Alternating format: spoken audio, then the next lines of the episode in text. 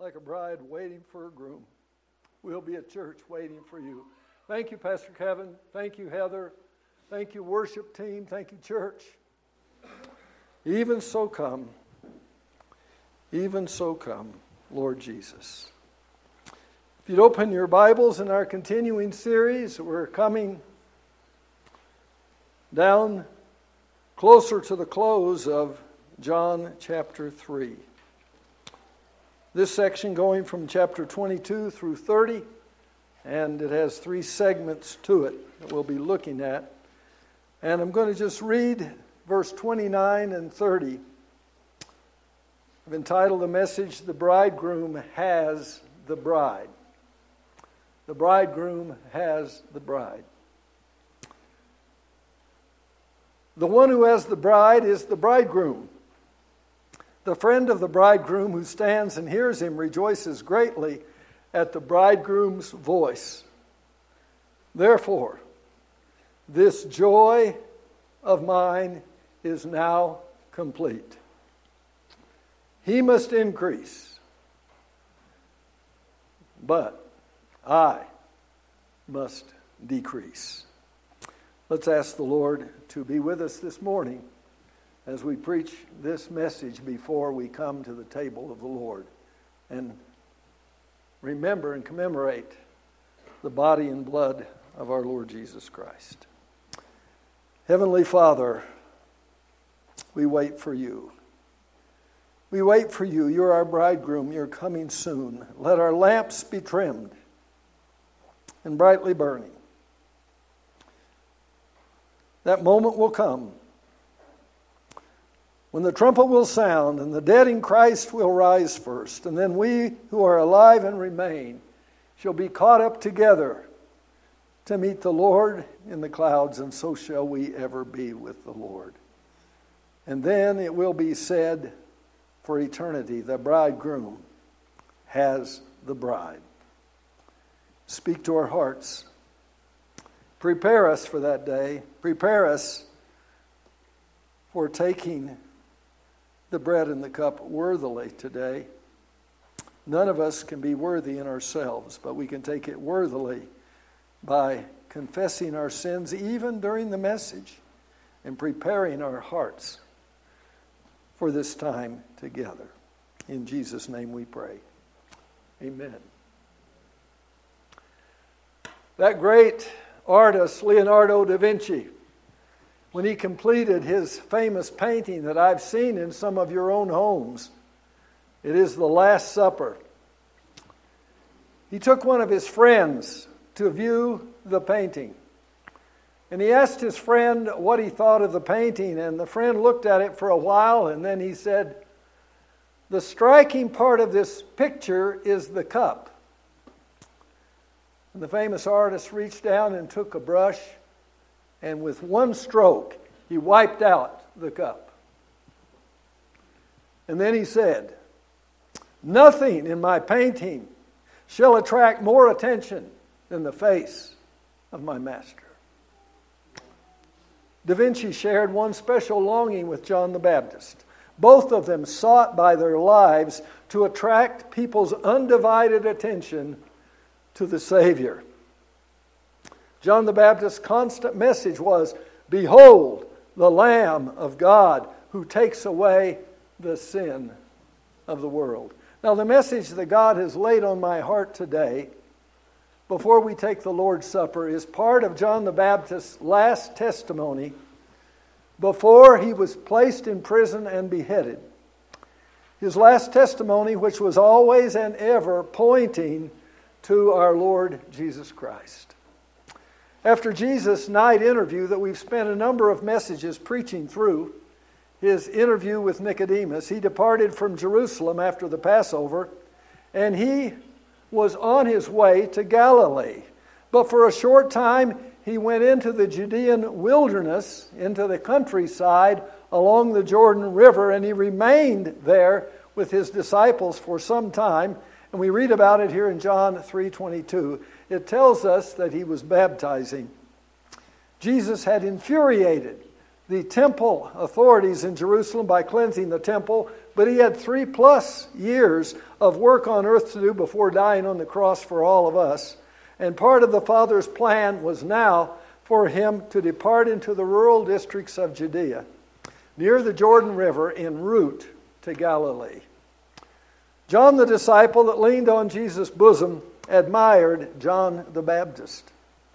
This gospel writer, also called John the Evangelist, this man had more to say about this particular time in Jesus' life than all three of the other gospels because the synoptic writers, Matthew, Mark, and Luke, never said anything about this particular event. Why?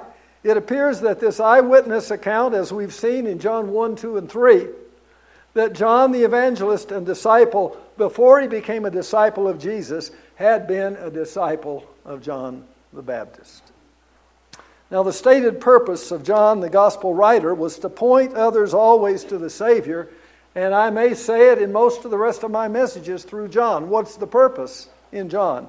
He says in John 20, 30, and 31 Now Jesus did many other signs in the presence of his disciples, which are not written in this book, but these are written so that you may believe that Jesus is the Christ, the Son of God, and that by believing you may have life in his name. Therefore, it's important for all of us to note that what we're looking at today is recorded in one place in the scriptures, here in John 3 22 to 30, not recorded by Matthew, Mark, and Luke. And the narrative, as we read it, relates to a problem that John the Baptist faced as he, as the forerunner, was closing out his ministry, not knowing he would be arrested and soon beheaded. Today, as we come to the table of the Lord, I want us to examine three different segments of this passage, verses 22 through 24, present the situation that created the problem. And then in verses 25 and 26, we'll see what the problem was. And then in verses 27 to 30, before we come to the table of the Lord, we'll see this glorious ending, the solution to the problem. And I pray in my heart today that whatever I preach today, if there's anything that stands out like the cup or anything else to keep us from seeing Jesus more clearly in focus, that God would wipe that out of your thinking so that we would focus on Jesus Christ, Him and Him alone. Now let's look at these three segments the situation that caused the problem, the problem itself, and then the solution that came through the very words, the anointed words of John the Baptist. First of all, let's examine the situation creating the problem. We look at verses 22 to 24. And we read after this, after Jesus' interview with Nicodemus, he and his disciples went into the Judean countryside. He remained there with them and he was baptizing. John also was baptizing near Aenon, near Salem, because water was plentiful there. And the people were coming and being baptized, and in the parenthesis it says, But John had not yet been put in prison. The problem, in short, appears to be the same problem that we have right now in the church today, in Rock Springs Evangelical Free Church, and every other church in this community, and every other church in America, every other church around the world. There are problems with bitterness and rivalry, jealousy. Strangely, it's a strange, strange thing. There were problems because some of the people that are in this passage show us that they saw they saw the ministry of John the Baptist and Jesus as rivalry, as competitors. It's as if we would somehow begin to look at the other churches in the community and wonder what is our standing and where what number are we and where do we who's the biggest and who's the greatest. Foolishness the height of stupidity, and yet we are flesh, and it happens. Even at Rock Springs Evangelical Free Church, it happens all over the world. It's a sad thing. Now, the very idea of this situation happened in a time not spoken of by Matthew, Mark, and Luke, and they don't speak of it, but Jesus was coming to this place where John was baptizing, and now John 4 1 to 3 makes it clear that Jesus himself was not really baptizing, but it was his disciples who were.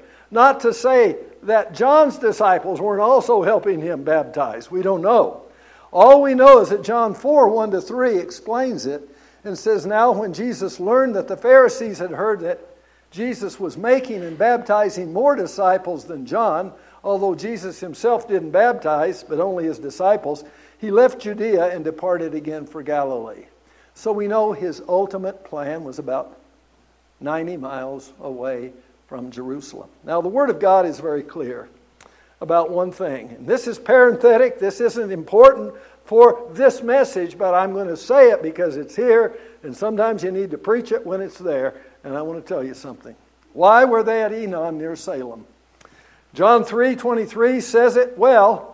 It says, John the Baptist was also baptizing at Enon near Salem because water was plentiful there, and people were coming and being baptized. Don't miss the obvious.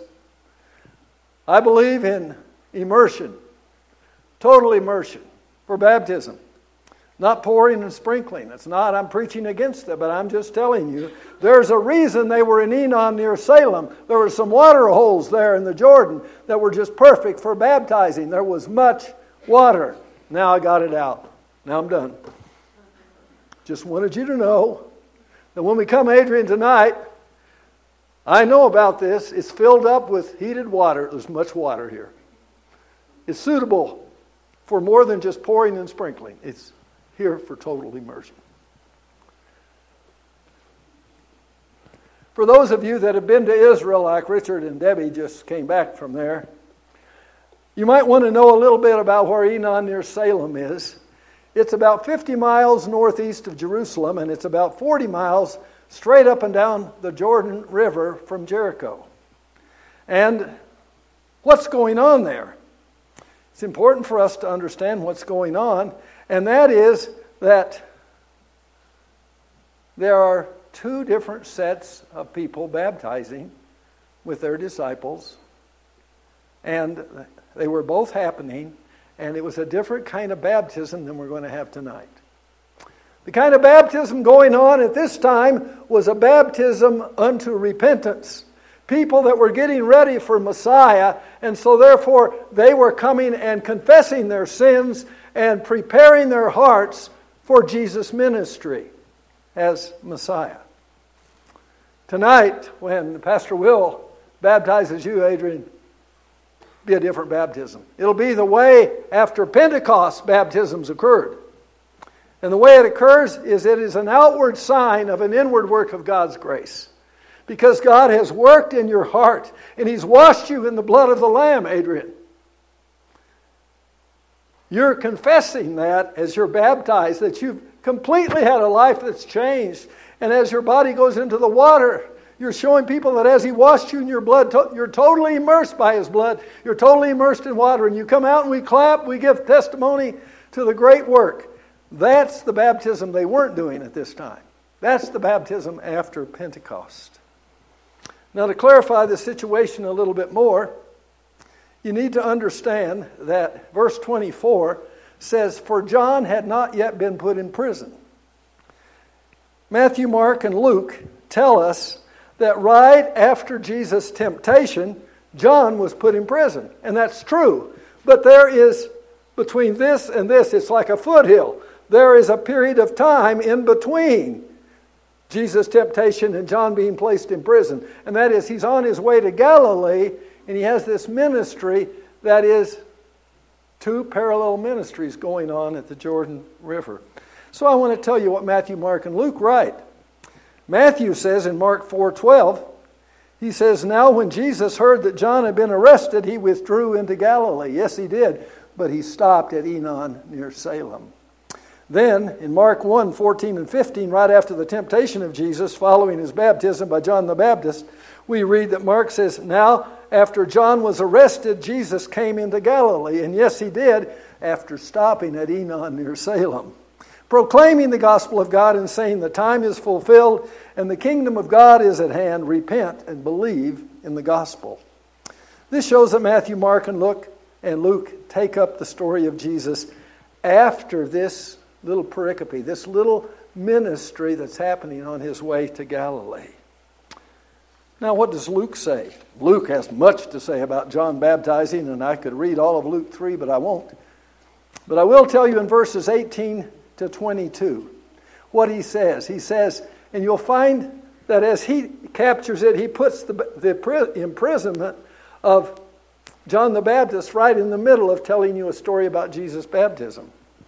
It says, So with many other exhortations, John the Baptist preached good news to the people you can be sure it was at Enon near Salem. But Herod the Tetrarch, who had been reproved by John the Baptist for Herodias, his brother's wife, and for all the evil things that Herod had done, added this to them, or added this to his sins, that he locked up John in prison.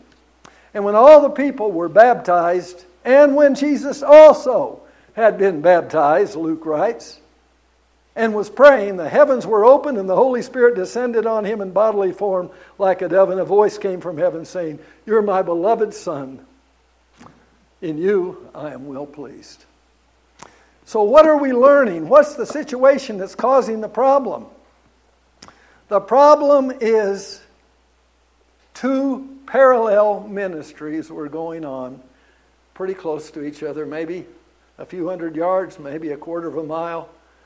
But here's John's bunch, they're baptizing. And here's Jesus' bunch, and they're baptizing. And there's more now being baptized in this bunch with Jesus by his disciples than with John the Baptist. Two parallel ministries. And by the way, that still goes on today. Aren't you so glad that in Sweetwater County we're not the only church?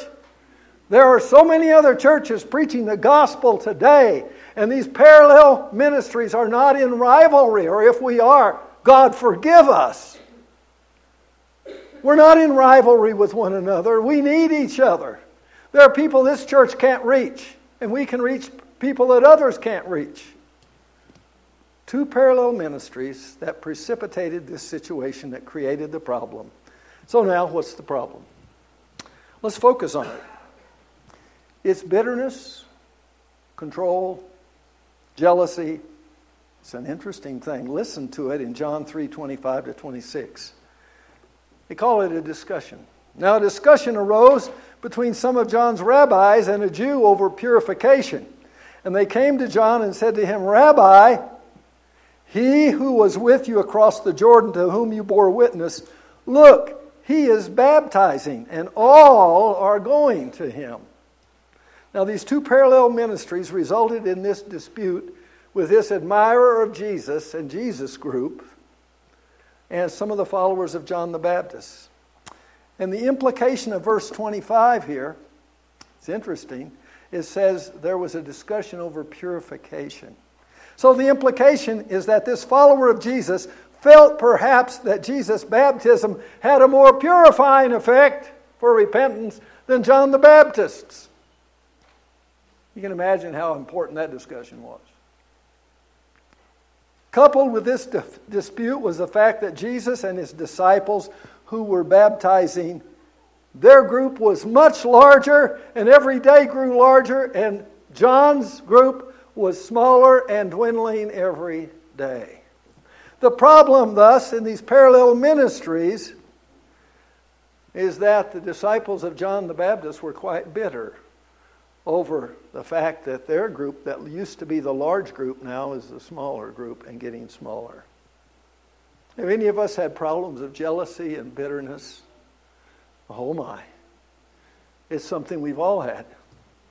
Now, there are a number of interesting factors to consider in this complaint, and so I want to show you four of them. First of all, there's a spirit here.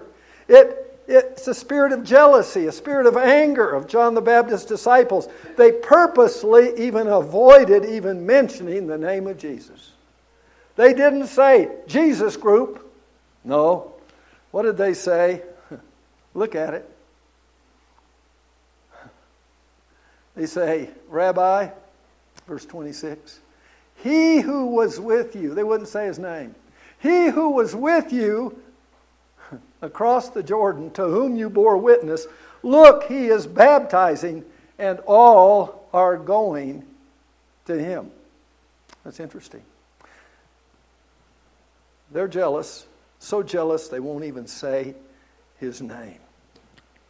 Now, the second thing I want to tell you is that when you're jealous and bitter, exaggeration happens all the time. And they had to exaggerate to get John the Baptist to enter into their jealousy. They hoped he would enter into their bitterness and jealousy and anger. And so, what did they do? They said, All are going to him. If all were going to him, they still wouldn't have some in their group. So, what are they doing? They're trying to make John have this feeling that pretty soon you're going to be without any followers. You won't have any more to baptize. Just watch out. Look at what's happening. Look at it. This church is getting bigger than that church. It happens all over America. What they were saying, in effect, was pretty soon you're out of business. Number three. Yet these disciples seemed to be quite pleased that John himself had bore witness and testimony to Jesus because they said, This one to whom you bore witness, though they wouldn't say his name. But I believe this is a rebuke to John the Baptist as they seem to be saying to John, You brought it on yourself. You didn't have to baptize him. Why'd you baptize him? Now you're losing your bunch. If you wouldn't have baptized him, it wouldn't have happened. And number four, these disciples of John the Baptist seem to be implying that Jesus should be beholden to John the Baptist. And by robbing John of his big crowds, Jesus was being ungrateful to John the Baptist for baptizing him. In their own words, the problem seems to be, if I could give the essence of it, is it right for Jesus to rob you of your ministry? Is it right for him to take away your big crowds? Is it right for him who has received so much help from you now to compete with you? What do you find here? What's the problem? I'll tell you what the problem is it's all over the world, it's all over marriages, it's all over our lives, it's all over the church.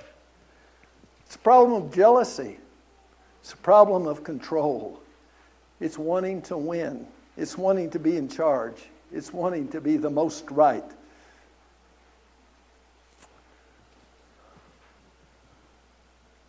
John the Baptist's answer is the heart of our message now as we come to the table of the Lord. We come to the third place. We told you the situation, parallel ministries. The problem is jealousy and bitterness and complaint and control. Now, what's the answer for America? What's the answer in that day? What's the answer from John? What's the answer for me and for you and for our church and for every church? Let's find the solution through the words of John the Baptist. They were anointed. The solution to this jealousy problem, this desire to be the biggest, to be in control, to prove Jesus is even wrong, the solution is found in John the Baptist's reply. He says, and I quote verses 27 to 30 A person cannot receive even one thing unless it's given him from heaven. You yourselves bear me witness that I said, I'm not the Christ, but I've been sent before him. The one who has the bride is the bridegroom. The bride, or the friend of the bridegroom who stands and hears him, rejoices greatly at the bridegroom's voice. Therefore, this joy of mine is now complete. He must increase, but I must decrease. Now, if you've missed everything else I've said, this is the heart of the message it's the heart of what God wants to say to you and me today. It's the answer to jealousy and control in our marriages, in our jobs, in our neighborhood, in our churches. First of all, the first answer is John the Baptist answered with a universal principle. It's always been around, it's always been true, but he gives it. Verse 27. John answered, A person cannot receive even one thing unless it is given him from heaven. This universal principle is you cannot claim any new authority that has not been directly assigned to you. Jesus is saying, Or John is saying that Jesus couldn't have this authority unless it was given to him from above. He wouldn't have all these crowds if God wasn't in it. I want to remind you that on September 22nd, 1976, I received a verbal call and got it later in the mail from this church to be the shepherd of this church. And I sat on it for about two and a half weeks. My wife would remind me ever so often, What are you going to do about that call? And I pray about it and think about it. And I just remember my wife.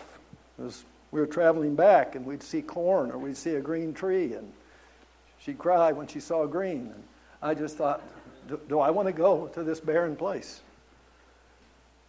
But I want you to know that we said yes to that call and we came here October 24th, 1976. Why? It wasn't any authority of my own. It was I was being called by God through this church to be your shepherd. And I want you to know that any authority I have is not mine. All authority is derived, it comes from God. Any authority any of you have is only authority from God. Steve, when you were up here giving this wonderful Sunday school lesson, you wouldn't be doing this unless God put you in this position. All of our authority is derived from God. And if we take and we seize authority in any area, we'll be judged by God and that authority will be taken away. Our position, beloved, our calling, our success in life, it's all a gift from heaven. It cannot be effectively robbed or snatched by another. They may try. But John the Baptist was saying that if Jesus is winning more followers than he has, it's not because Jesus was stealing his disciples, it's because God was giving that success to Jesus. So, first of all, there's this universal principle any authority you have is derived from God and God alone. And if you seize it and take it for yourself, watch out. Second of all, John the Baptist reminded his, disciples of his past testimony. He says in verse 28 You yourselves bear me witness that I said, I'm not the Christ, but I've been sent before him. These disciples must have forgotten the words of their rabbi. If they would have remembered, their jealousies might well have never arisen. John the Baptist was saying, Don't you remember when the delegation came to me from the Sanhedrin, questioned me as to who I was? What did I tell them? I said, I am not the Christ. Every one of us can say that to anyone we're witnessing to I am not the Christ. I'm just sent before him. Now I'm coming to number three, and I want you to know the third way John the Baptist answered is really, it's awesome. John the Baptist used a popular figure of speech to describe his relationship to Jesus, and you can apply it to your own life. In verse 29, he said, The one who has the bride is the bridegroom. The friend of the bridegroom who stands and hears him rejoices greatly at the bridegroom's voice. Therefore, this joy of mine is now complete. Now, this for the, John's disciples was the clincher. Here's the clincher. He begins to talk to them about Jewish marriage and marriage customs. And he needs to tell them about something they know all about. It's called the Shoshben. If you look it up on Google, you'll find it there. It's all over. Shoshben.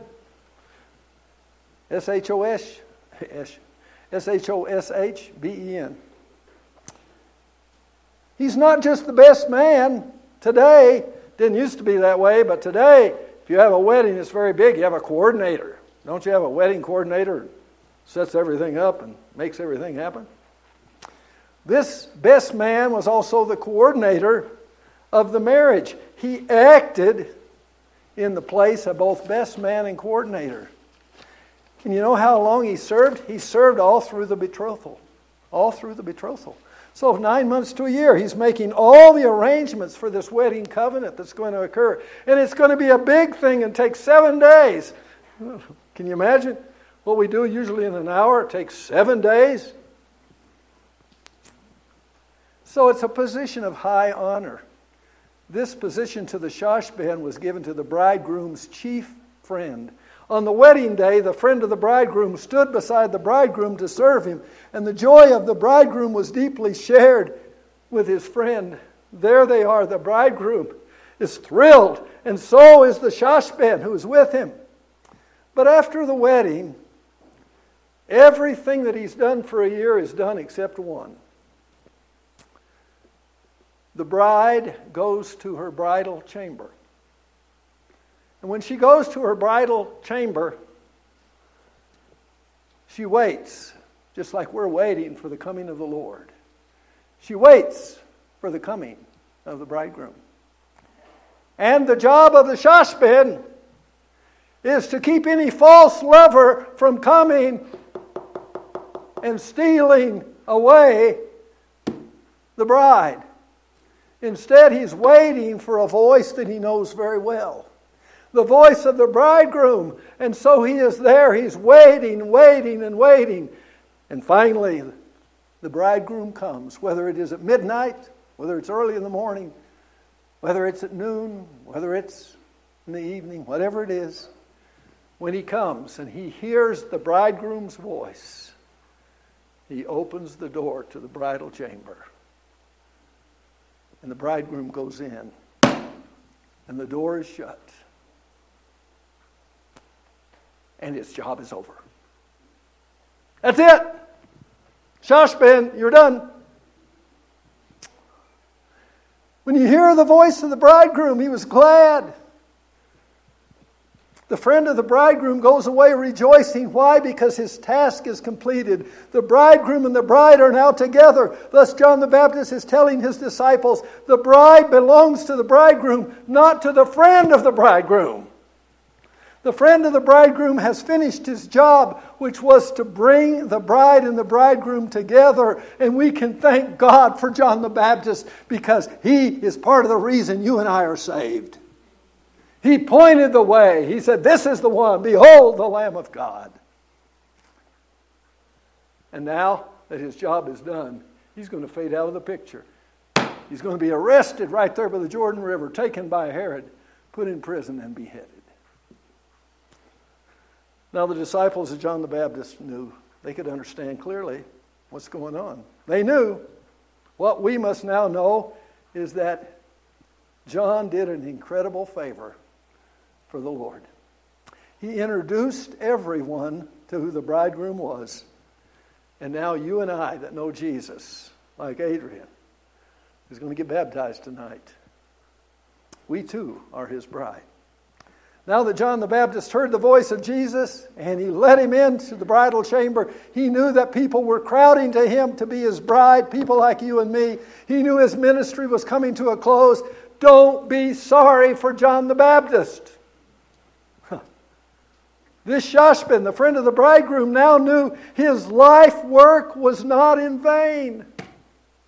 His life work is finished.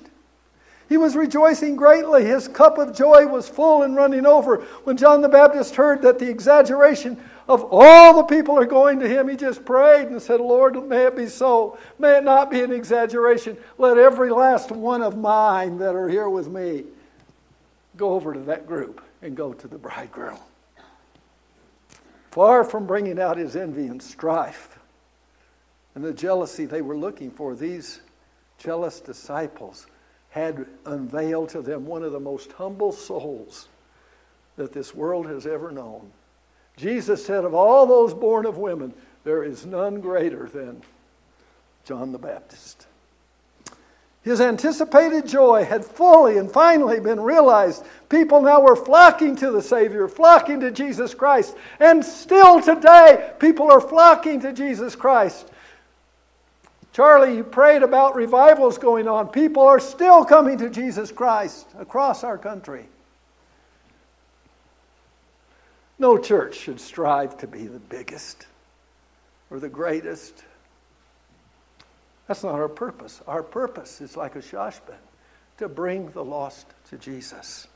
Fourthly and lastly, and then we'll have communion. John the Baptist concluded his answer to his disciples with one crowning statement it solved their problem, it ought to solve our problems. He said about Jesus, the bridegroom, He must increase, but I must decrease. As I prepared this message, I cried through most of it. I just cried. Just kept thanking Jesus. That's my desire. That's the purpose of all these years of ministry. Is that your desire? John said he must increase. He didn't say he could or he should or he would or he might or maybe he would, but he said he must. He must increase.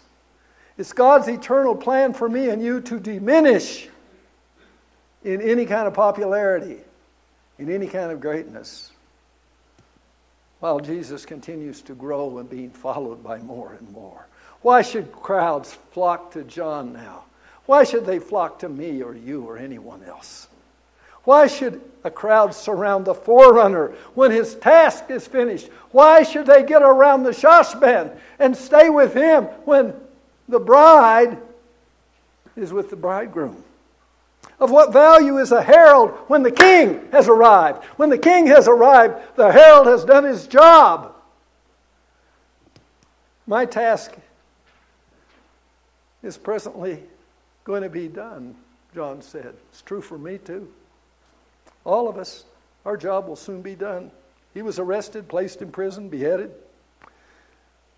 He never said these words out of envy or jealousy or bitterness or control. His words were said with great joy.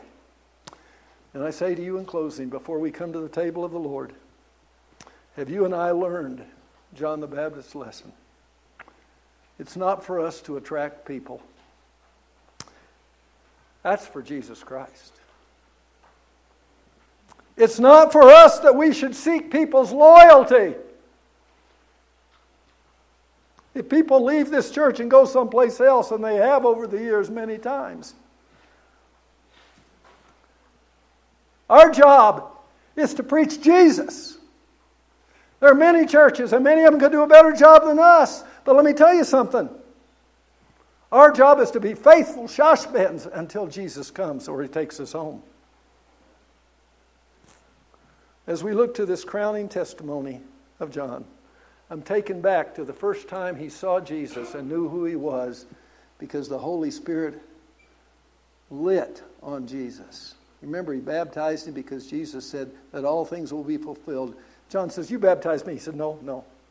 You baptize me, he said to John.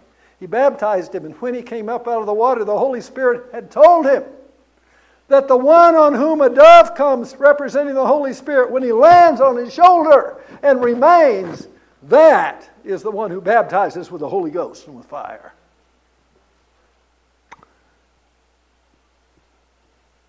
When he came back from his temptation, and as he was coming, he pointed to him and he says, Look, look, look, he had defeated Satan in the wilderness. Now he's going to have his ministry and die for us. He says, Look, behold, the Lamb of God who takes away the sin of the world. And for those jealous disciples, I believe they knew which group to go to. They knew it was time to change groups. It was time to go to Jesus. The last words of John the Baptist are, in essence, Quit looking at me! Behold the Lamb of God. Amen. Those who are going to serve us, if you would come right now.